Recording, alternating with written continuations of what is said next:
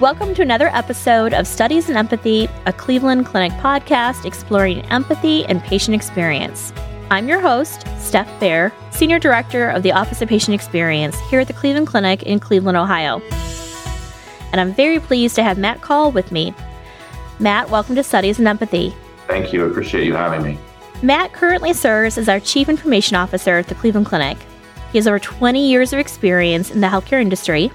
And prior to joining the Cleveland Clinic, Matt served as a Senior Vice President and Chief Information Officer for Parkland Health and Hospital System in Dallas, Texas. Hey, before we get into the interview, uh, I want to apologize off the go because my interviewing of you is not going to be nearly as fun as when about a year ago you interviewed me.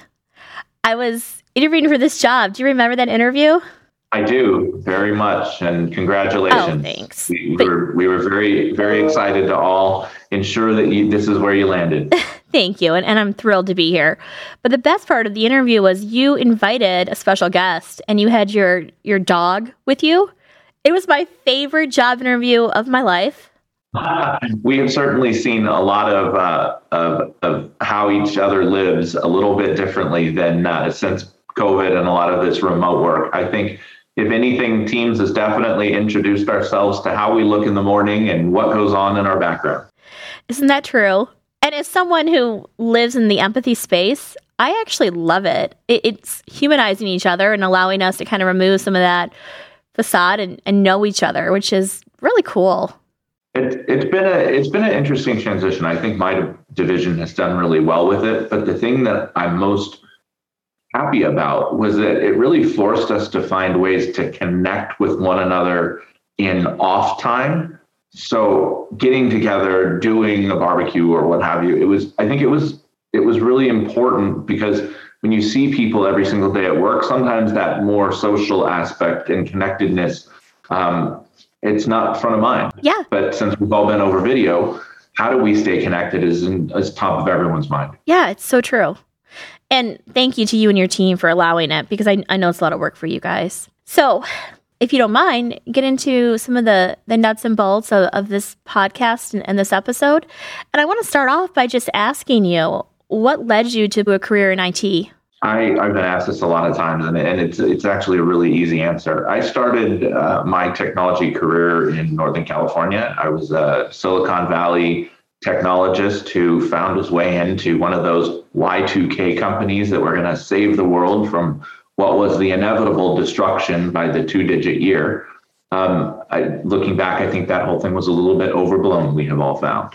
But it was a, it was an interesting experience as, as someone just entering their career in technology. And, you know, I, I grew and I started consulting, and then I went to work for a software company called Siebel Systems. Siebel Systems was eventually bought by Oracle, but they were really one of the first people out of the gates with a Salesforce automation and, and customer relationship management platform. And while I was there, I focused primarily on oil and gas and telecommunications. Wow. Big industry verticals. I was in Texas at this point. Um, there was lots of those businesses um, in that space. But I had, I landed one small account that they wanted me to cover um, which was a small, probably $100 million a year in vitro treatment pharmacy. And it was, they did IVF, multiple sclerosis, and rheumatoid arthritis. That was the scope of their business, and they and they managed chronic disease. And what it opened my eyes to was really that there was a way that technology could improve outcomes.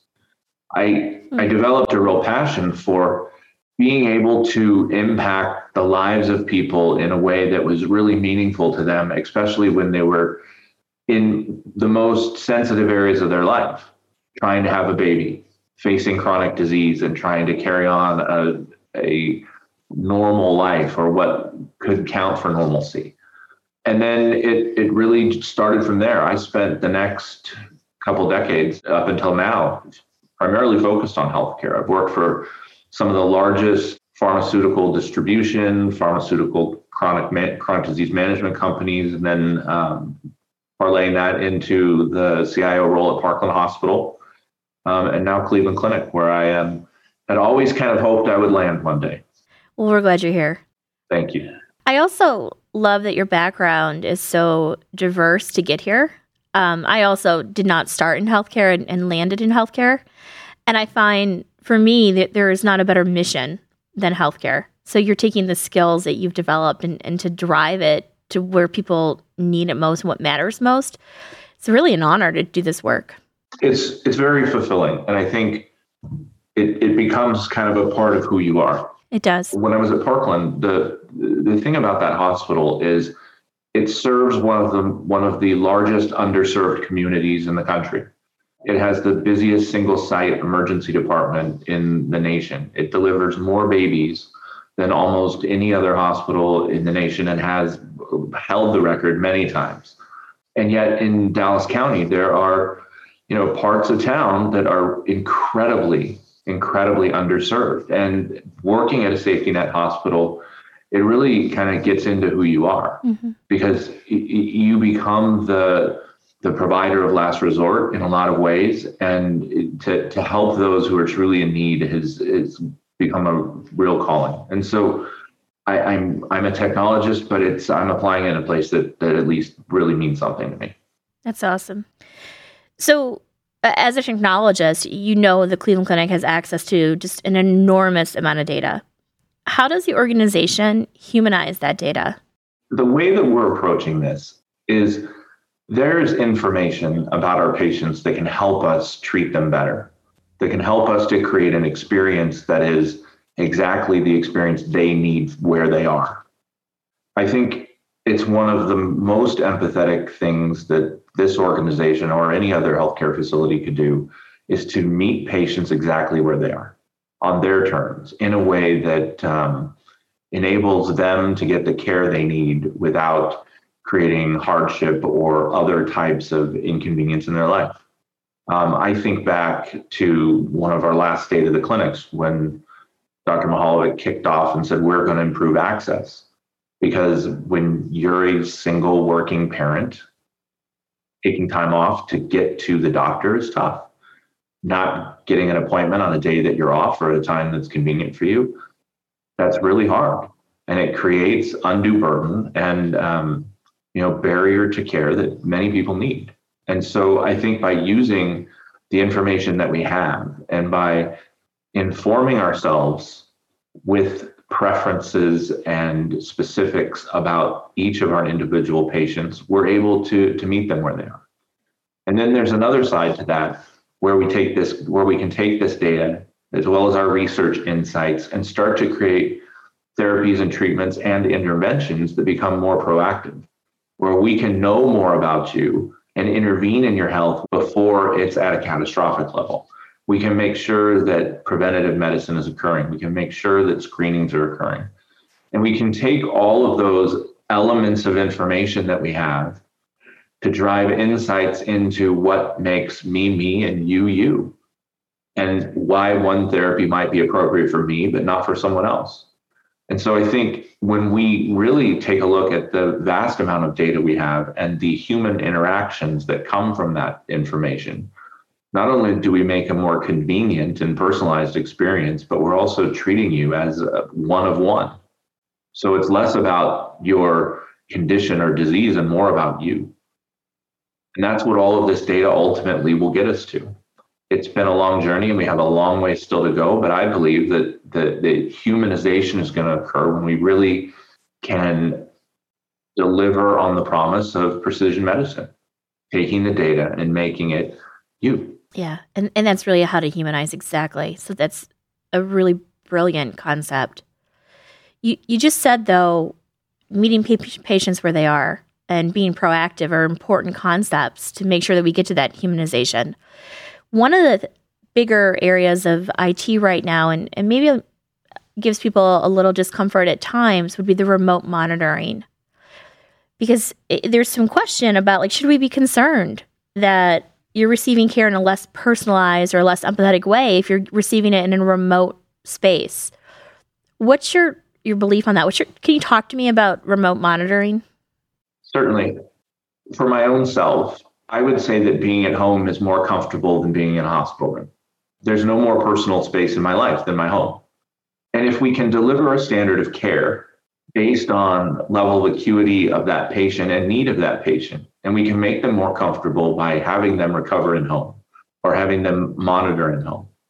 Then we need to evaluate that. But I can tell you that any hospital at home or remote monitoring that we've thought about doing, it had to achieve parity in the standard of care that they would see, receive on, on premise. We wouldn't send someone home who was requiring potential immediate interventions if we were worried about someone coding or otherwise. So it's it's important from the perspective of we absolutely will not lower the standard of care. Remote monitoring is not for every patient in every condition, but for the ones that we can create the ability to go home and recover at home and monitor in a way that's safe, I think we make a much more personal experience and a better path to recovery.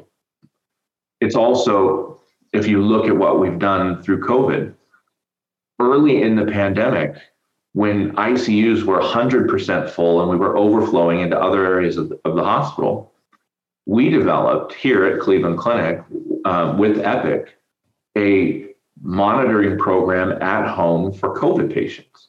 And it was driven by a mobile app or a website. And you would take your temperature and your respiratory rate and your blood gases. And if we saw change, there would be an immediate outreach to have that person come in.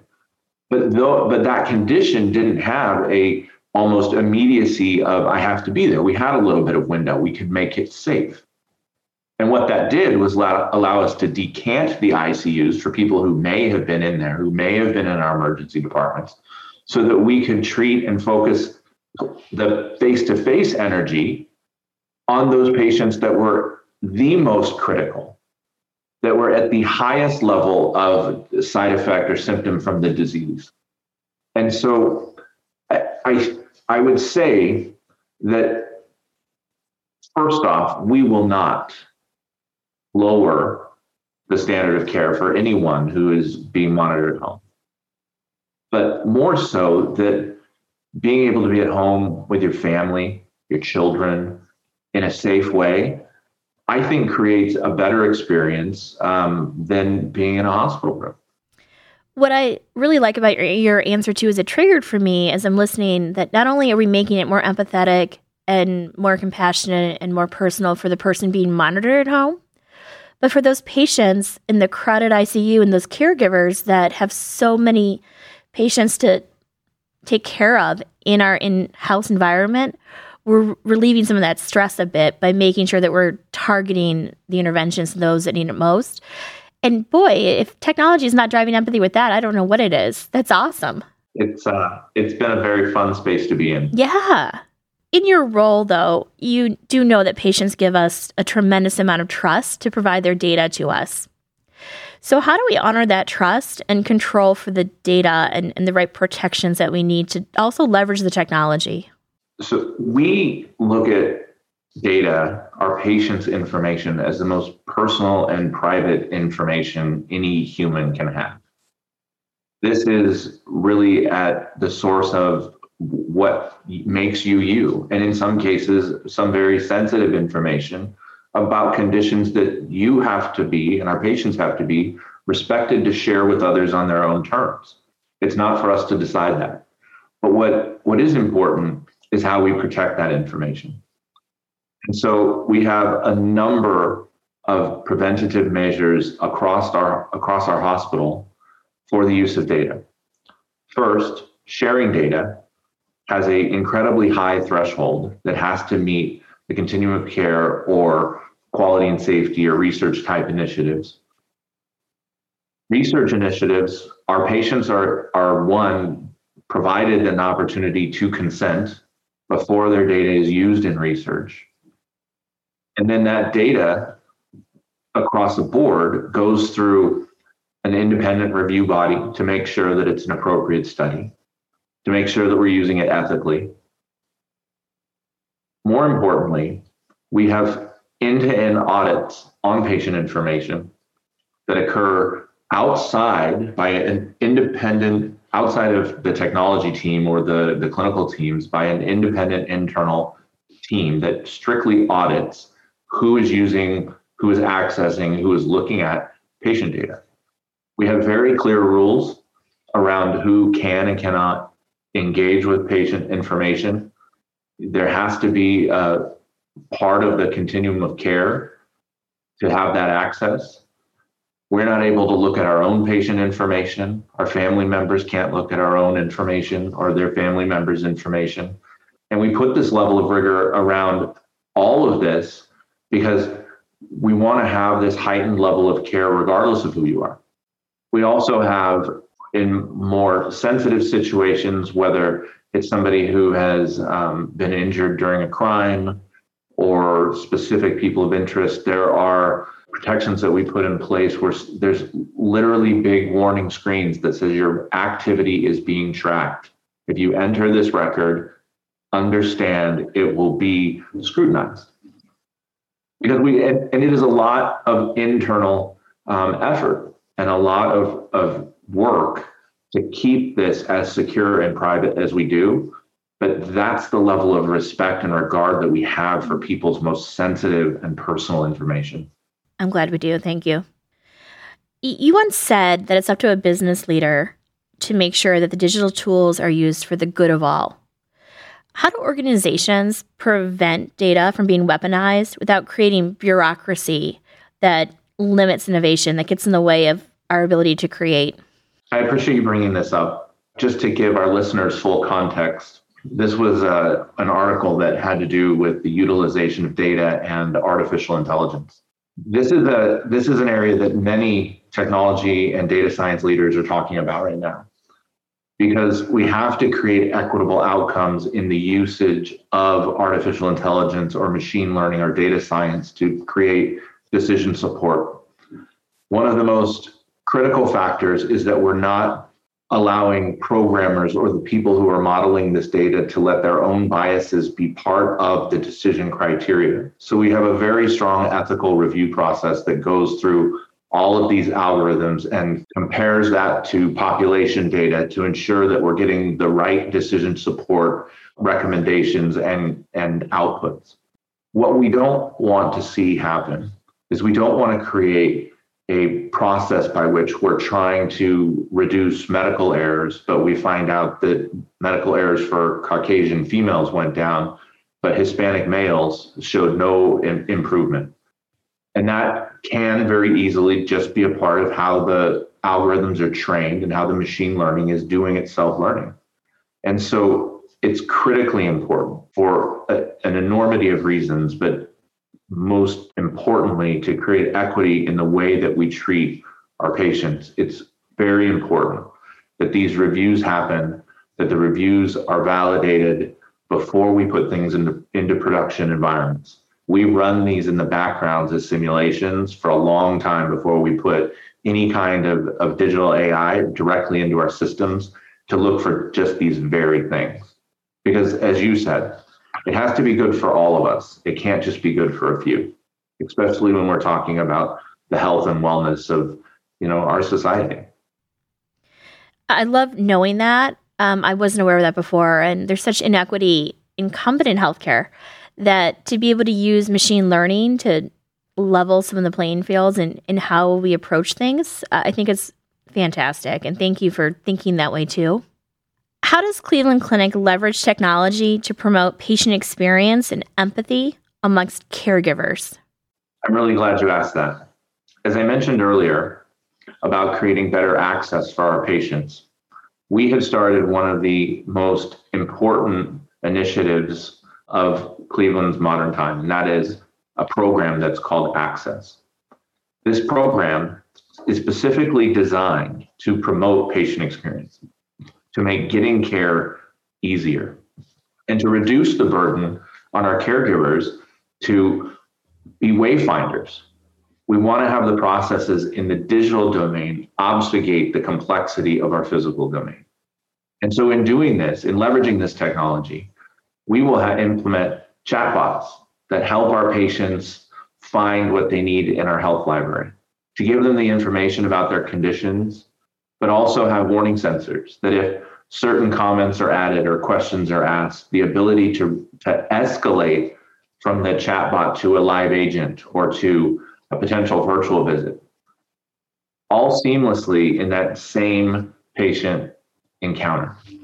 Those encounters should be efficient, and we should see patients receive the care that they want over the, the channel that they want, whether it's in person or virtual, um, at a time that is convenient for them.